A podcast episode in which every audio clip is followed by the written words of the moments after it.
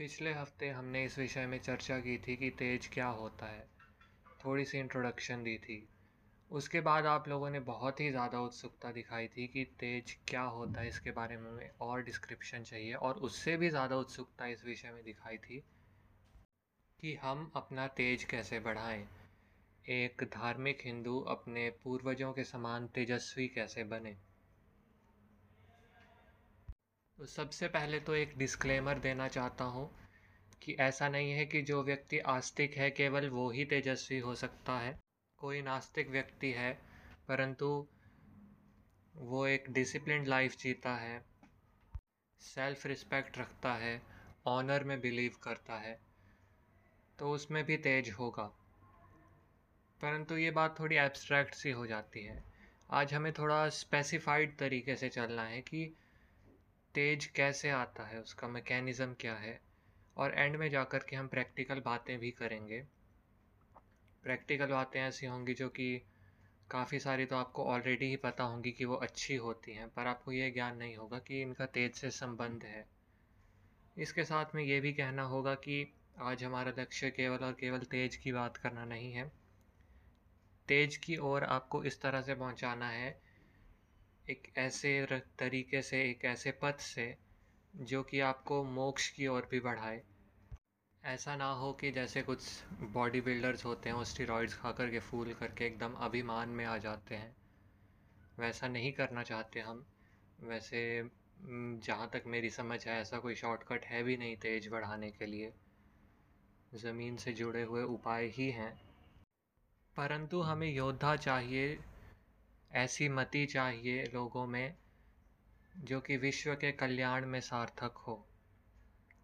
कम से कम आपने ऐसा तो सुना ही होगा कि कुछ लोग होते थे पहले महापुरुष जिनमें कि एक दो दिव्य शक्तियाँ पाने के बाद उनका घमंड आ जाता था और इसके बाद वो खुद ही अपना नुकसान कर लेते थे इस चक्कर में।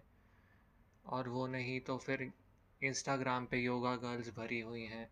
जो कि थोड़े से योगासन सीख लेती हैं और उनका पूरा का पूरा जीवन बस वही अपनी थोड़ी सी स्ट्रेचिंग को दिखाते दिखाते बीत जाता है। कोई परमार्थ की ओर वो नहीं बढ़ पाती हैं। तेज स्वयं ईश्वर की ही देन है। आपके अंदर जो विराजमान ईश्वर तत्व है, उसकी ही देन है। तो यदि इसका विलय वापस ईश्वर की दिशा में ना हो तो ये कुछ ऐसा होगा कि जो आपको अपने खाने का थोड़ा सा टुकड़ा दे आप उसकी थाली छीन लो और उसको भूखा मार दो। ईश्वर मरता नहीं है, परंतु बात यहाँ पर न्याय और अन्याय की है। काफ़ी इंट्रो हो गया। अब शुरू करते हैं आज का एपिसोड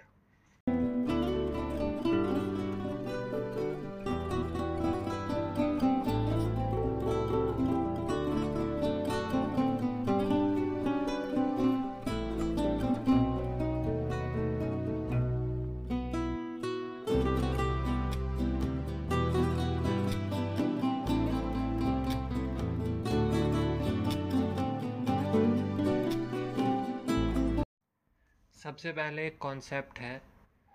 मेरे सामने ट्यूबलाइट है, ऊपर फ़ैन है और और भी दो तीन चीज़ें हैं अलग अलग एज एन इंडिविजुअल देखा जाए तो फिर उनको इलेक्ट्रिकल डिवाइस कहा जा सकता है। परंतु उनके पीछे की जो मुख्य धातु है, उसको यदि हम होल ओवरऑल कंसिडर करें तो उसको इलेक्ट्रिसिटी कहते हैं। इलेक्ट्रिसिटी कहाँ है? पिन पॉइंट नहीं किया जा सकता। इलेक्ट्रिसिटी की जो अवस्था है, वो समझती है। और ये जो हमें पिन पॉइंटेड दिख रहे हैं कि ये वाली चीज़ इलेक्ट्रिक डिवाइस है, वो वाली एक अलग इलेक्ट्रिक डिवाइस है, ये व्यष्टि है, ये समझती नहीं है। उसी प्रकार कुछ संबंध होते हैं हमारे शरीर के बीच और संसार के बीच, क्योंकि हम संसार का एक कंपोनेंट हैं तो हम व्यष्टि हैं और संसार के लेवल पर हम चीज़ों को कंसिडर करने लगें तो समष्टि के लेवल पर वो चीज़ें अपीयर होती हैं। भगवान को हमसे कोई ईर्ष्या नहीं है, भगवान हमसे प्रेम करते हैं और ये संसार भी इसीलिए ही बनाया है ताकि हम बदले में भगवान से प्रेम अभिव्यक्त करें। भगवान की ऐसी इच्छा रही। इसी कारण मानो उन्होंने हमें एक गिफ्ट की तरह बना करके भेजा है। जिस प्रकार गिफ्ट को खोलते हैं तो अंदर से जो निकलता है, उससे आनंद प्राप्त होता है। उसी प्रकार सबसे अंदर हमारी आत्मा का जो विशुद्ध रूप है, वो सत्य चित्त आनंद रूपी बैठा हुआ है। फिर उसके ऊपर कारण शरीर की परत होती है। कारण शरीर जो है, उसको ज्ञान होता है चीज़ों का कि मैंने पिछले जन्म में ये किया था, स्वर्ग नर्क में मुझे ये भोगना पड़ा था और फिर जैसे आपने कोई साइकोलॉजिकल थ्रिलर मूवी देखी होगी कार्तिक कॉलिंग कार्तिक देखी होगी। हमारे सबकॉन्शियस माइंड जो है वो ऐसी चीज़ें पिकअप कर लेता है, जो कि हमारे कॉन्शियस माइंड को खुद को भी नहीं पता लगती कि वो एग्जिस्ट करती हैं। जैसे हो सकता है अभी मेरा माइक जो है वो पीछे एक घड़ी की टिक टिक या ये अभी दरवाजे की कुंडी की आवाज़ पिकअप कर रहा हो।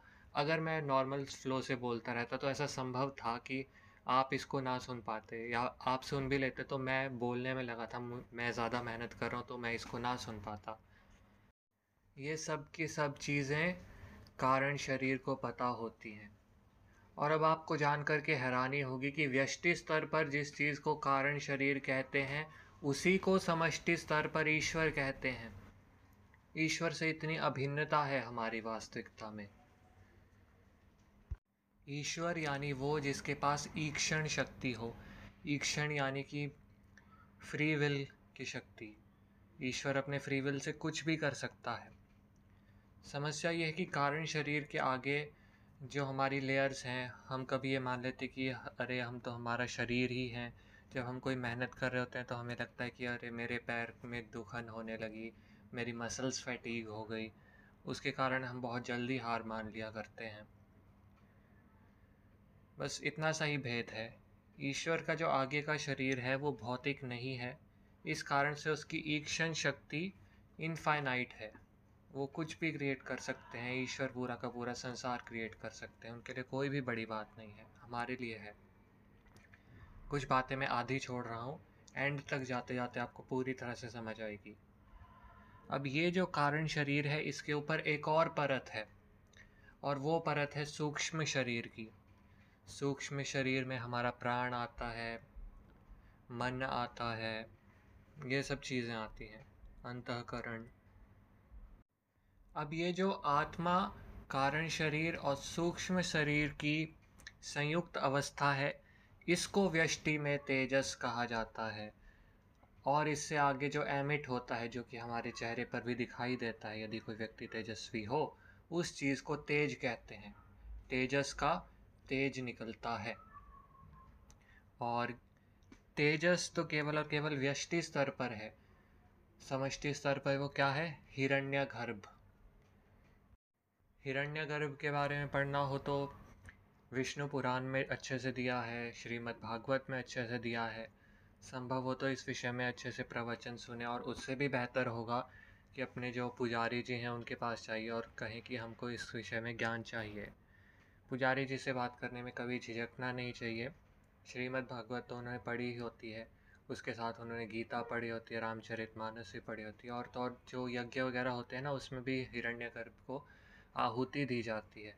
तो यदि आप उनको कहेंगे कि भाई हम पढ़ना चाहते हैं, आप एक दो हफ़्ते बाद हमें प्रवचन दे सकते हो, हम बदले में दक्षिणा भी देंगे ही। तो फिर ऐसा नहीं है कि वो आपको भगा देंगे कि आप ये क्या बचपना कर रहे हो।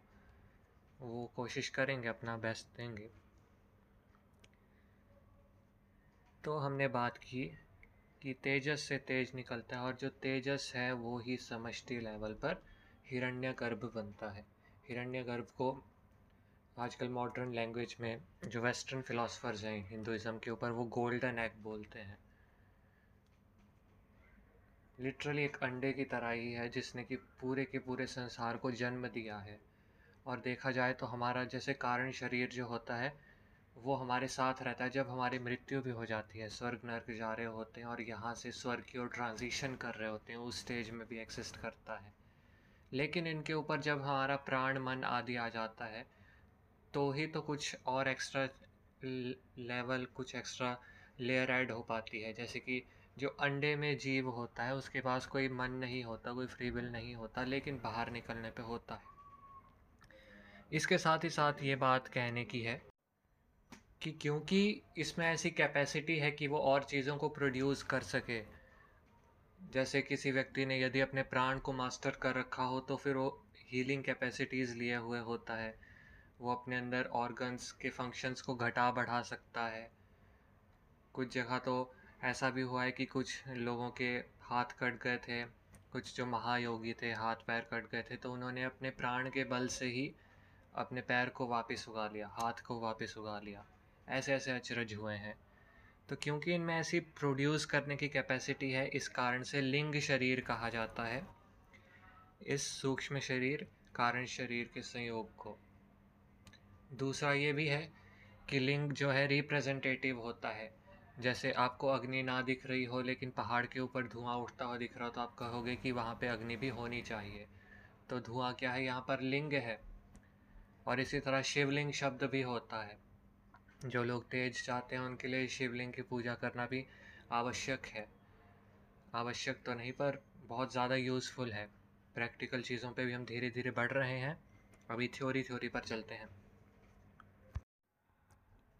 वेदांतवाद की बात करें तो क्योंकि हमारा अंतकरण सात्विक होता है, इस कारण से हमारा तेज भी सात्विक ही होता है। परंतु साथ ही साथ हमारे वेद ये साफ़ तौर पर कहते हैं कि जो हमारा मन है, वो अन्नमयी है। जैसे आजकल के पोइट्स वगैरह बहुत रोमांटिसाइज करते हैं माइंड को, हम वैसा नहीं मानते। हम बेशक ये मानते हैं कि माइंड के जो फ़ंक्शंस हैं, वो रोमांटिसाइज करने लायक तो हैं, चलो। पर मन का जो खुद का ढांचा है, वो अन्नमयी है। अन्न का जो सबसे सूक्ष्म रूप है, वो मन को ऊर्जा देता है। जैसे देखो आप, रोटी खाते हो वो आपको आगे जा कर के ऊर्जा देती है। वो ब्लड में जाती है, पहले पेट में जाती है, उसमें छोटे छोटे टुकड़ों में बढ़ती है। दांतों ने थोड़ा सा टुकड़ों में बांटा, पेट ने और तोड़ा, मरोड़ा एसिड ने उसको और काटा और फिर उसकी बहुत ही सूक्ष्म फॉर्म ग्लूकोज से होती है, वो एनर्जी पहुंचाती है। वो ग्लूकोज किसी भी एंगल से रोटी जैसा दिखता ही नहीं है। उसी प्रकार से यदि यद्यपि हमको देखने में लगे कि ये जो अन्न है इसका तो मन से कोई लेना देना ही नहीं है क्योंकि मन तो नहीं दिखता। परंतु फिर भी वास्तविकता ये है कि हमारा मन अन्नमयी है। इसी प्रकार हमारा जो प्राण कोश है प्राणमयी कोश है वो जलमयी है उसकी उर, उसकी ऊर्जा जल से है। फंक्शनल लेवल पे बात करना अब शुरू करते हैं। किसी भी चीज़ के फंक्शनल कंपोनेंट्स हुआ करते हैं। जैसे कि जो सूर्य है, उसके बारे में कहा जाता है कि इसमें धरती आदि तत्व तो होते होंगे, परंतु इसमें प्रमुखता अग्नि तत्व की है, इस कारण ये ऐसा है। चाँद के बारे में ये बात मान्य है कि इसमें धरती आदि तत्व होते होंगे, परंतु इसमें जल की प्रमुखता है। इसी प्रकार तेज के बारे में कहा जा सकता है कि तेज में तीन तत्व होते हैं। कहा जा सकता नहीं एक्चुअली ये सब चीज़ें पहले से डिफाइंड हैं, ये मैं अपने मन से नहीं कह रहा हूँ। तेज के तीन तत्व हैं, अग्नि है, सूर्य है, चंद्रमा, ये तीन चीज़ें। एलिमेंट नहीं, यहाँ पे कॉम्पोजिट कह दिया गया है, सूर्य ही होता है और चंद्रमा ही होता है। सूर्य और चंद्रमा एक दूसरे को बैलेंस करने वाली फोर्सेस और अग्नि उसका धारक, जैसे हमारे अंदर सूर्य नाड़ी होती है, चंद्र नाड़ी होती है और उनके बीच में उनको बैलेंस आउट करने वाली सुषुम्ना नाड़ी होती है। भगवान शिव की कृपा से, गणेश और ब्रह्मा की कृपा से भी उसका मूल होता है और उसके पालक भगवान शिव होते हैं। शिव विशुद्ध ज्ञान स्वरूप हैं। इस कारण से ये जो डुअलिटी है, इसके बीच में स्थापित होकर के वो बड़ी ही शांति से इनको ऑब्ज़र्व करते हैं। जैसे पॉजिटिव नेगेटिव इलेक्ट्रोड होती है, उसके साथ एक न्यूट्रल इलेक्ट्रोड होती है अर्थिंग के लिए। शिव कुछ वैसे हैं। परंतु यहाँ पर जो बीच में है, सूर्य चंद्रमा की डुअलिटी को कैंसल आउट करने के बाद उपस्थित रहने वाला जो कोर स्ट्रक्चर वो अग्नि ही है। बल्कि तेज के साथ आप तेजा शब्द कंसीडर करें तो व्याकरण में तेजा का अर्थ अग्नि ही होता है।